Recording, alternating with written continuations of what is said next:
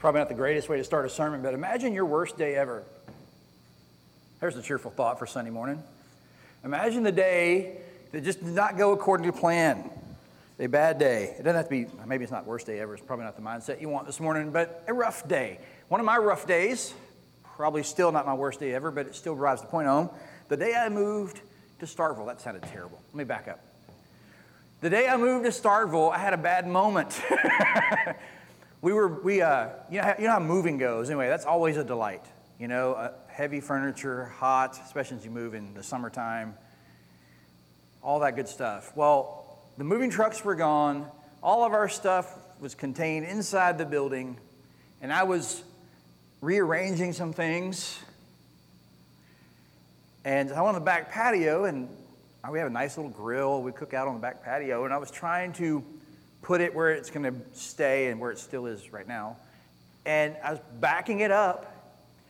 And I was holding it like this and pulling it back into position and caught my thumb between the grill and the fence post. Bad day. right? Like big metal object, hard wooden object, thumb. You know, rocking a hard place, if you will. It hurt. It hurt bad. I was convinced it was broken. You know, moving day. After you've been moving furniture and you're tired anyway, and you're going to have to rearrange because the house has to be like it's supposed to be over the next few days because all the stuff's in boxes. Pick boxes up, move stuff around, you know, relocate the couch, like with telepathy or something. It's not happening. You know, I mean, it was one of those days. I was like, man, moving day, my first day in Starkville. I'm so excited to be here. Crunch. ER visit with people I just met. hey, can you take Charlie to the doc? We don't even know where the ER is. Can you take Charlie to the ER? Like, it was one of those rough days. And I know you've had them, right? I know you've had a day that was like that or a season in your life where it just truly felt like you were walking in darkness. Maybe your most desperate hour. Just tough season. In fact, oftentimes that for most of us like Lent, I had to give up chocolate. You know, whatever. I mean, like we've had these difficult seasons in our life that can make it hard. How do you respond?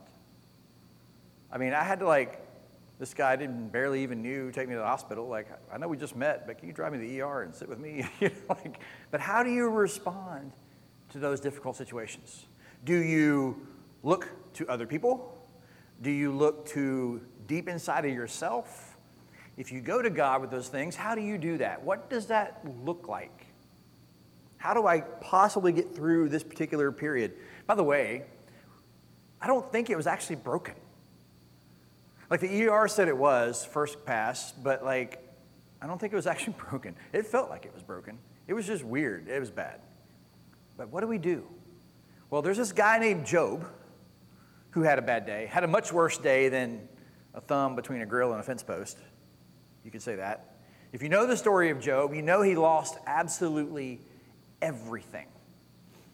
The Bible calls him somebody who was innocent and without blame and righteous before God and extremely wealthy in the way that they were wealthy back then. Big family, lots of possessions, lots of cattle, lots of stuff.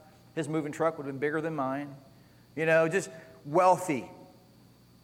And the story, as the story goes, the enemy walks into God's presence and says, Hey, I think he just trusts you a lot because you've made him Bill Gates. I think if we take that stuff away, he wouldn't love you.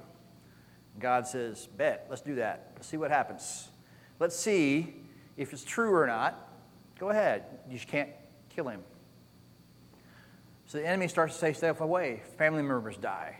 The cattle are wiped out. His house gets blown away. Everything, he loses absolutely everything. Now that is a bad day. Even so, and he comes back and, he, and he still does not curse God. He still does not go, God, it's all your fault. Why'd you do this to me? And so the enemy comes back again and says, he's, Yeah, but he's still healthy. And he says, All right, take his health, but you can't kill him. And so he loses his health too. Like he has lost everything. And when the dust settles on his now empire that's made in ashes, he sits down, literally, the scriptures tell us he sits in silence for seven days with a couple of his friends. He just sits. And then he breaks, he's the one who actually breaks the silence in Job chapter 3. Here's what it says. Actually, I'm just going to read a couple of verses of this. This was how he responded to losing absolutely everything. Let the day perish in which I was born. And the night that said a man child is conceived, let that day be darkness. May God above not seek it or light shine on it. His response to losing absolutely everything is to curse the day he was born.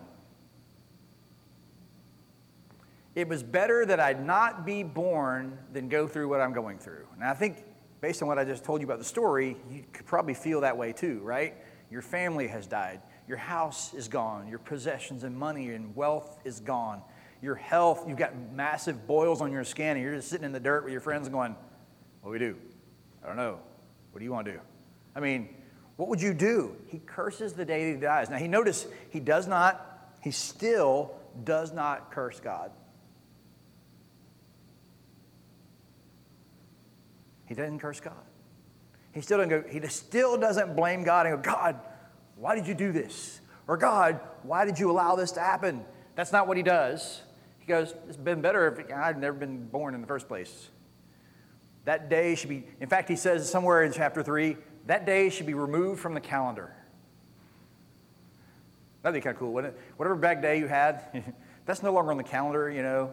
June 20th, June 22nd. We're just going to wipe that one out. You know, whatever that day is, it's just no longer going to exist. Verse 13. Yes. Now, I would be lying down and quiet. I would be asleep, and then I would be at rest. Wait, is that the right verse? Okay. Anyway, I thought it was 13. Is that what's up there? Huh? Okay, cool. Not what I was thinking. Um, I don't have no idea why 13 laid in the notes. Isn't that fun? When your pastor's like, I don't even know what my own sermon says. Maybe I put this next to the day with the grill and the fence post and we'll just move on. All right? So he basically says, it'd better if I'd never been born because I cannot endure this. I'm just going to lay down and die, basically. Maybe that's where the verse came from. I'm just, I just want to be at rest. I desperately want peace. And if you've ever been through that level of trauma, that's probably where you are too, right? It's like, I just want to rest from all this chaos. I just want a breather. I just want a break. I just want, part of me says, I just can't do anymore. God, Job never directs his anger at God, but he does wrestle with what's going on, right? He does emotionally go, okay, this is a bad day. And it didn't happen literally in a day, but it does happen in sequence. Like when you read the, the first ch- couple of chapters of Job, when one guy comes in and says, Your family's been killed by a storm, then before he leaves, the next guy comes in and goes, The cattle are gone. Like it's, it's, it's a cavalcade, it's an avalanche of bad stuff. And he just kind of lays down and goes, It's better that I didn't exist. My days have no rest, only trouble. Maybe this is the right verse 24 through 26. we'll try that. Yes, for my sighing comes like my bread, and my groanings are poured out like water. Truly, the thing that I fear comes upon me, and what I dread befalls me. I am not at ease, nor am I quiet. I have no rest, but trouble comes. Now, he's saying this in a poetic outcry to God in Job chapter 3. My groanings pour out like water. Not, I have no rest. It's trouble after trouble after trouble after trouble. And he is starting to lay his heart before God and going, I don't, I, it'd be better if I wasn't here. I can't endure it anymore. There is no rest, there is only trouble. Well, this is Palm Sunday. And so Job becomes a weird passage to preach on Palm Sunday. Except the question before us is what do we do in our, when we're when living in darkness? What do we do when we're struggling with challenge, when our heart is crying out? I mean, we sacrifice at Lent to remind us there is a God and it's not us, right? Because the things that become too important for us become idols, and we lay those down at Lent to remind us that we ultimately are dependent on God, even when your world is as dark as Job's. Where do you find rest in those dark moments? Where do you turn? Well, Job had some friends that sat with him. In the subsequent chapters of Job, they try to give him their advice, which is terrible. So you can't go read Job out of context and go, oh, this is what they say you should do, because they're like giving bad advice for chapters. okay? So you can't, re- that wasn't worthwhile. There was no meaning, he sounds like the Ecclesiastes, there was no meaning in all the possessions and wealth. There was no wisdom in my friends.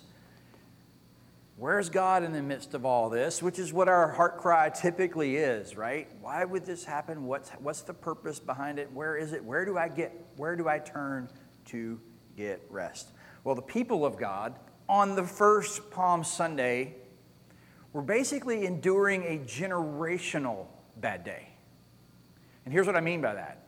They were desperately seeking what? They were wanting a king to come and kick out the Romans right? They've been waiting for generation after generation after generation for a Messiah. As a nation, their heart is lamenting the way Job does. As a nation, they've endured empire after empire after empire that has oppressed their people. They endured some 400 years in slavery in Egypt. Then they get to the promised land and they kind of mess that up, and empire comes in and takes over, and the Romans ultimately come in and take over, and they've been waiting for the, the throne of David to be restored and for the Romans to be kicked out, and that's what they've been looking for. Their heart's longing has been looking for that on that first Palm Sunday. And so um, in Matthew 21, this is what happened. When they had come near Jerusalem and reached Bethphage at the Mount of Olives, Jesus sent two, two disciples, saying to them, Go to the village ahead of you. Immediately you will find a donkey and a, and a colt with her Untie them and bring them to me. If anyone, if anyone, any, if anyone says anything to you, just say this The Lord needs them, and he will send them immediately. This took place to fulfill what had been spoken through the prophet, saying, Tell the daughter of Zion, look, your king is coming to you, humble and mounted on a donkey, and on a colt, the foal of a donkey. The disciples went and did as Jesus had directed them. They brought the donkey and the colt and put their cloaks on them, and he sat on them. A very large crowd spread their cloaks on the road and cut branches from trees and spread them on the road. The crowds that went ahead of him and, and that were following, shouting, Hosanna to the Son of David. Blessed is the one who comes in the name of the Lord. Hosanna in the highest. When he entered Jerusalem, the whole city was in turmoil, asking, Who is this? The crowds were saying, This is the prophet Jesus from Nazareth in Galilee.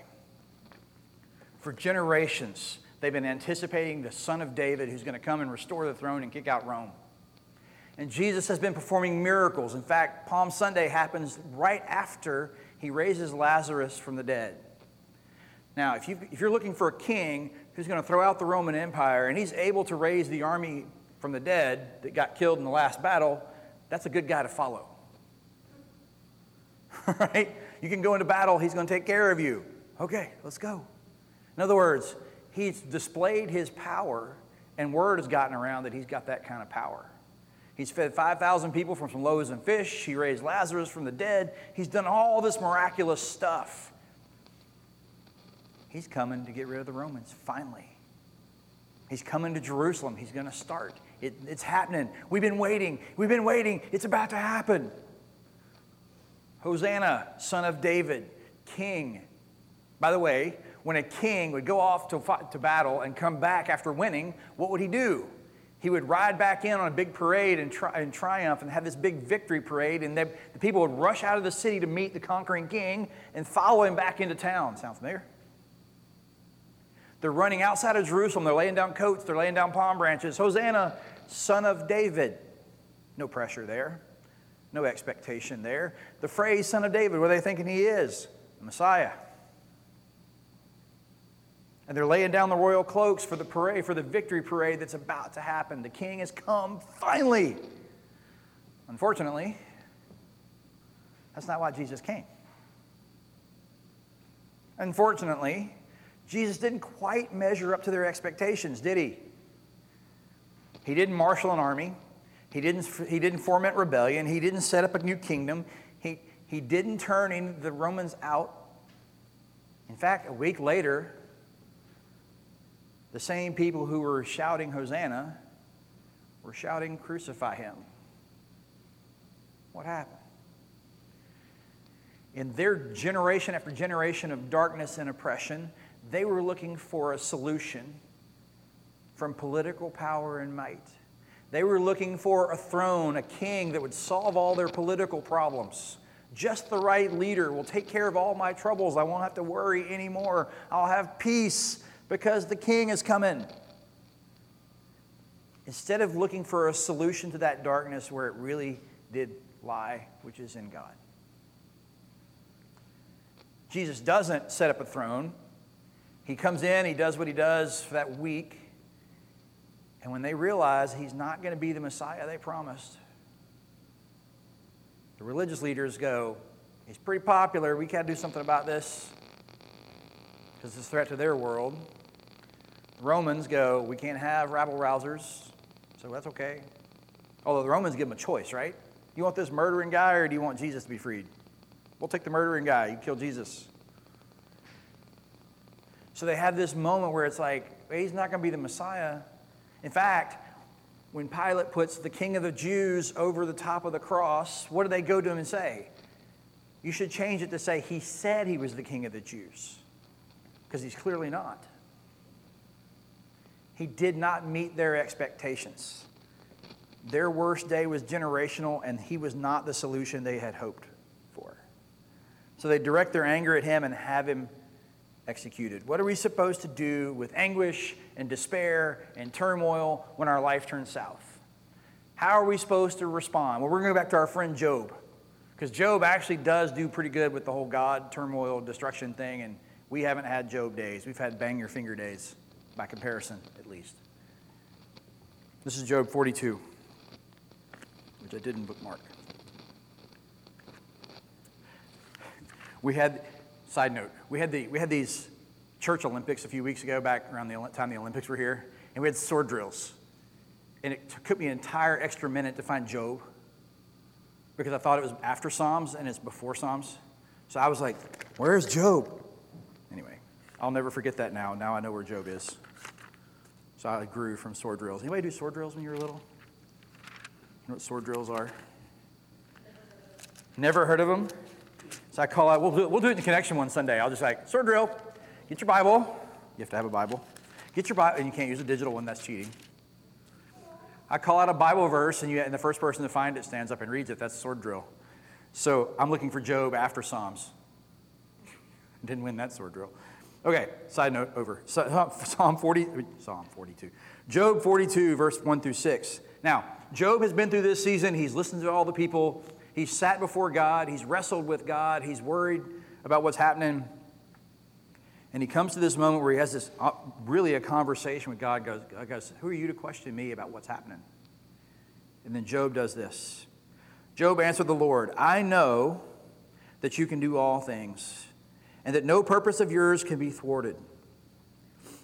Who is this that hides, the hides counsel without knowledge? Therefore, I have uttered what I don't, do not under, did not understand, things too wonderful for me, which I did not know.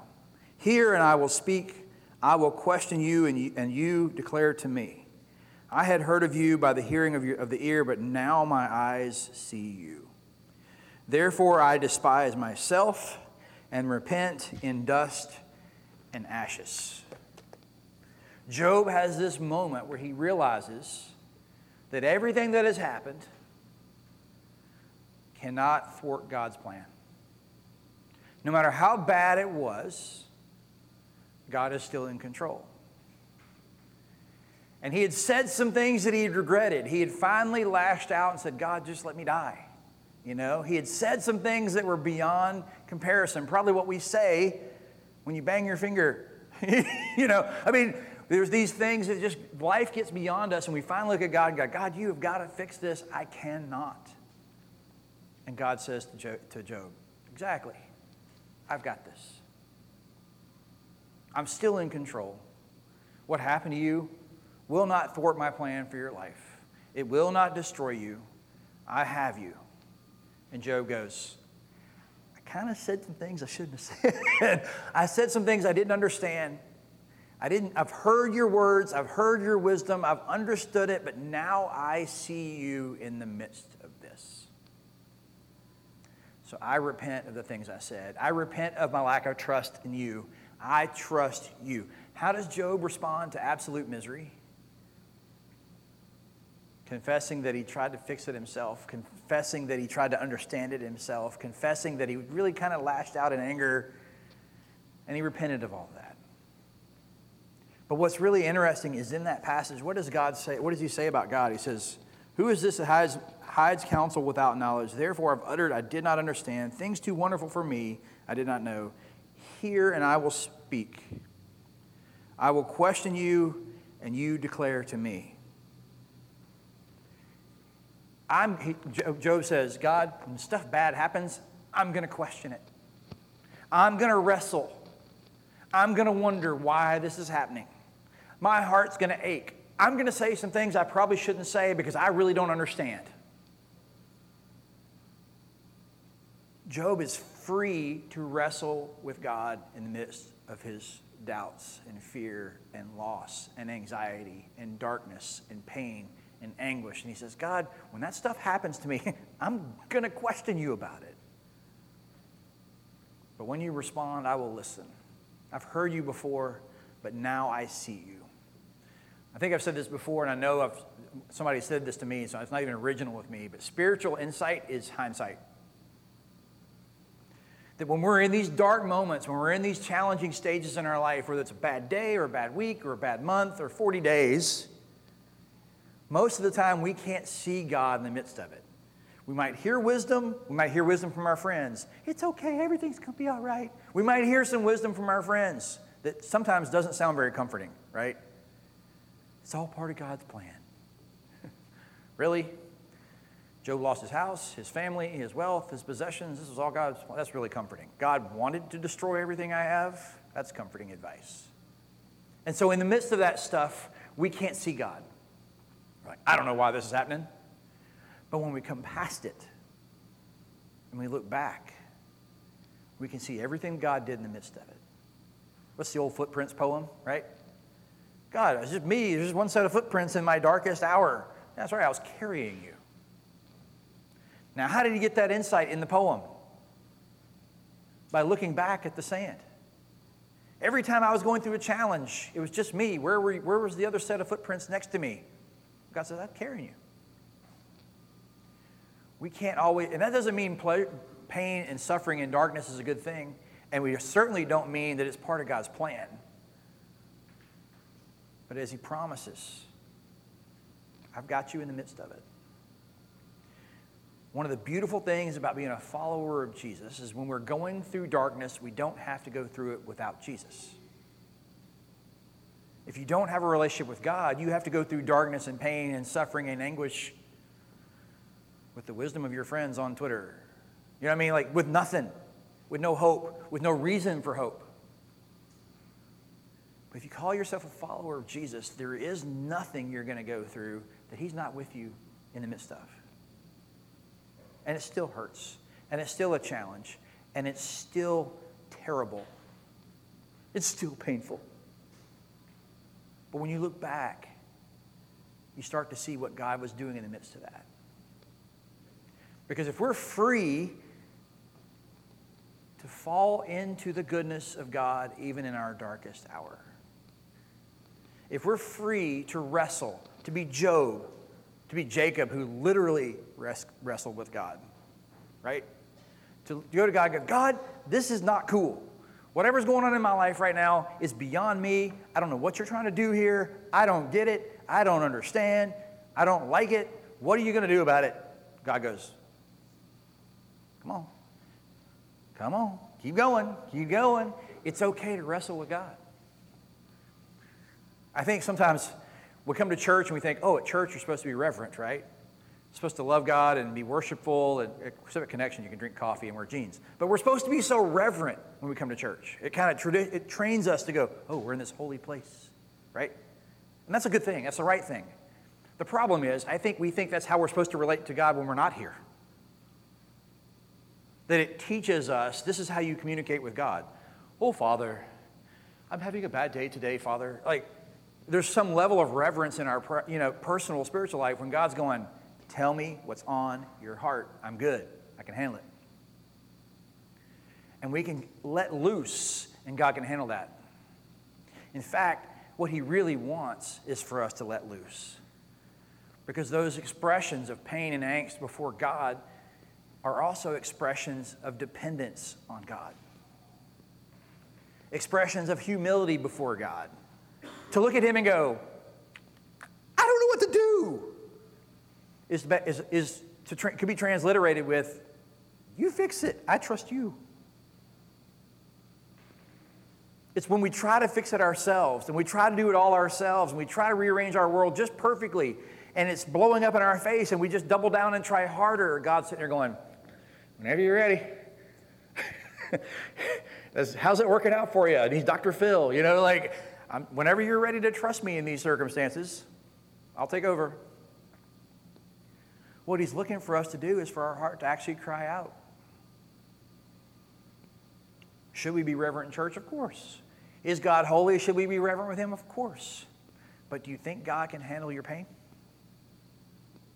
Of course. And so when we go through dark seasons, and they happen because this world is not the way it ought to be, that's all sin's fault, by the way, not God's. That's because the fall, Adam and Eve ate the fruit that God told them not to eat. And it kind of fell apart from there. Everything was changed. Our relationship with God was broken. Our relationship with each other was broken. Our relationship with the ground was broken. You got to mow grass because of Genesis 3. It's terrible. And pull weeds because of Genesis 3. It doesn't just grow perfectly. It's all Genesis 3. Relationships and dating and marriage and all that's hard because of Genesis 3. But God had a plan even at that point. Because even as God's laying down the curse and He says, You're going to be kicked out of the garden, you're no longer in perfect relationship with me, you're, you, you will be over your wife, but she will struggle with you. There'll be a power struggle in relationships. That's going to happen. Now the ground's not just going to like, boop, there's fruit. You got to work it and pull the weeds. All that stuff is going to happen now, and you're going to die because of sin. But the seed of the woman will crush the head of the seed of the serpent. There's a prediction right there in Genesis 3 that says one of Eve's ancestors will have victory over the evil one in the very moment when humanity essentially falls apart, God already has a plan. Now, there's been thousands and thousands and thousands of years of pain, darkness, war, disease, destruction. And God has purposes are still going to be accomplished. In fact, that's what we celebrate at Easter. Is the fact that the seed of the woman, the Messiah, crushed the head of the serpent on the cross. Actually, the cross was the bite in the heel part, but Easter Sunday is next Sunday. And when Jesus rose from the grave, he crushed the enemy's plan. And that took thousands of years to get to that point. And we're like, it's a bad weekend. How do I get out of this? God can handle your deepest and darkest moment. He's already got a plan for it. You might not see it now, but when you come out the other side, you look back and go, oh, you were carrying me the whole time. Let's pray.